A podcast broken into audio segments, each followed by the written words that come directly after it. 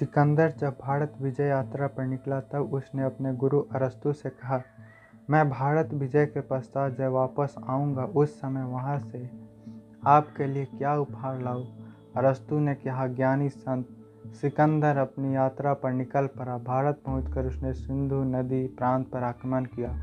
उस समय वहाँ के राजा पोरस के सैनिकों ने भरी वीरता से युद्ध किया, किंतु सिकंदर पोरस को बंदी बनाने में सफल रहा।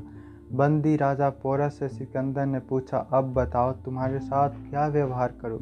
पोरस ने निर्भीकता से कहा, जो एक राजा दूसरे राजा के साथ करता है। सिकंदर यह बात सुनकर हतप्रभ रह जाता है और पोरस को मुक्त करके उसे अपने हृदय से लगा लेता है। हार कर भी हार न मानने वाला राजा और उसके सैनिकों की वीरता से सिकंदर के भारत विजय का स्वप्न चूर हो जाता है। वह अपने देश वापस लौटने की तैयारी करता है। तभी अरस्तु की बात याद आती है। वह सोचता है कि भारत विजय तो नहीं कर सका, लेकिन यहाँ से एक ज्ञानी संत तो अपने देश लेता जाऊँ।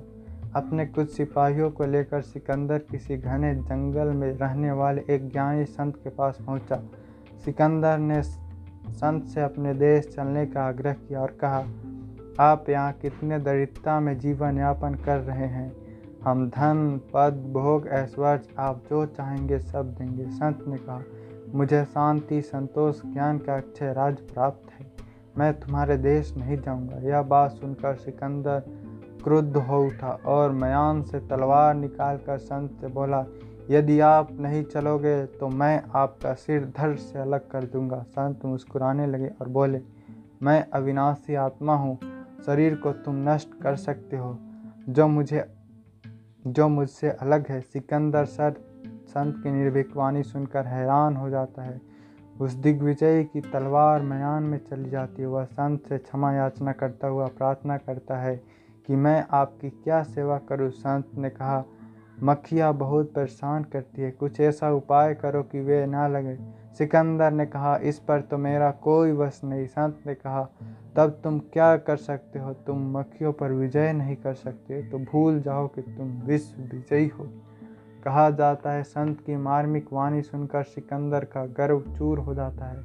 संत की वाणी उसे वास्तविकता का दर्शन कराती है। विश्व विजेता सिकंदर एक संत से हार कर निराशित अपने देश के लिए वापस लौट जाता है।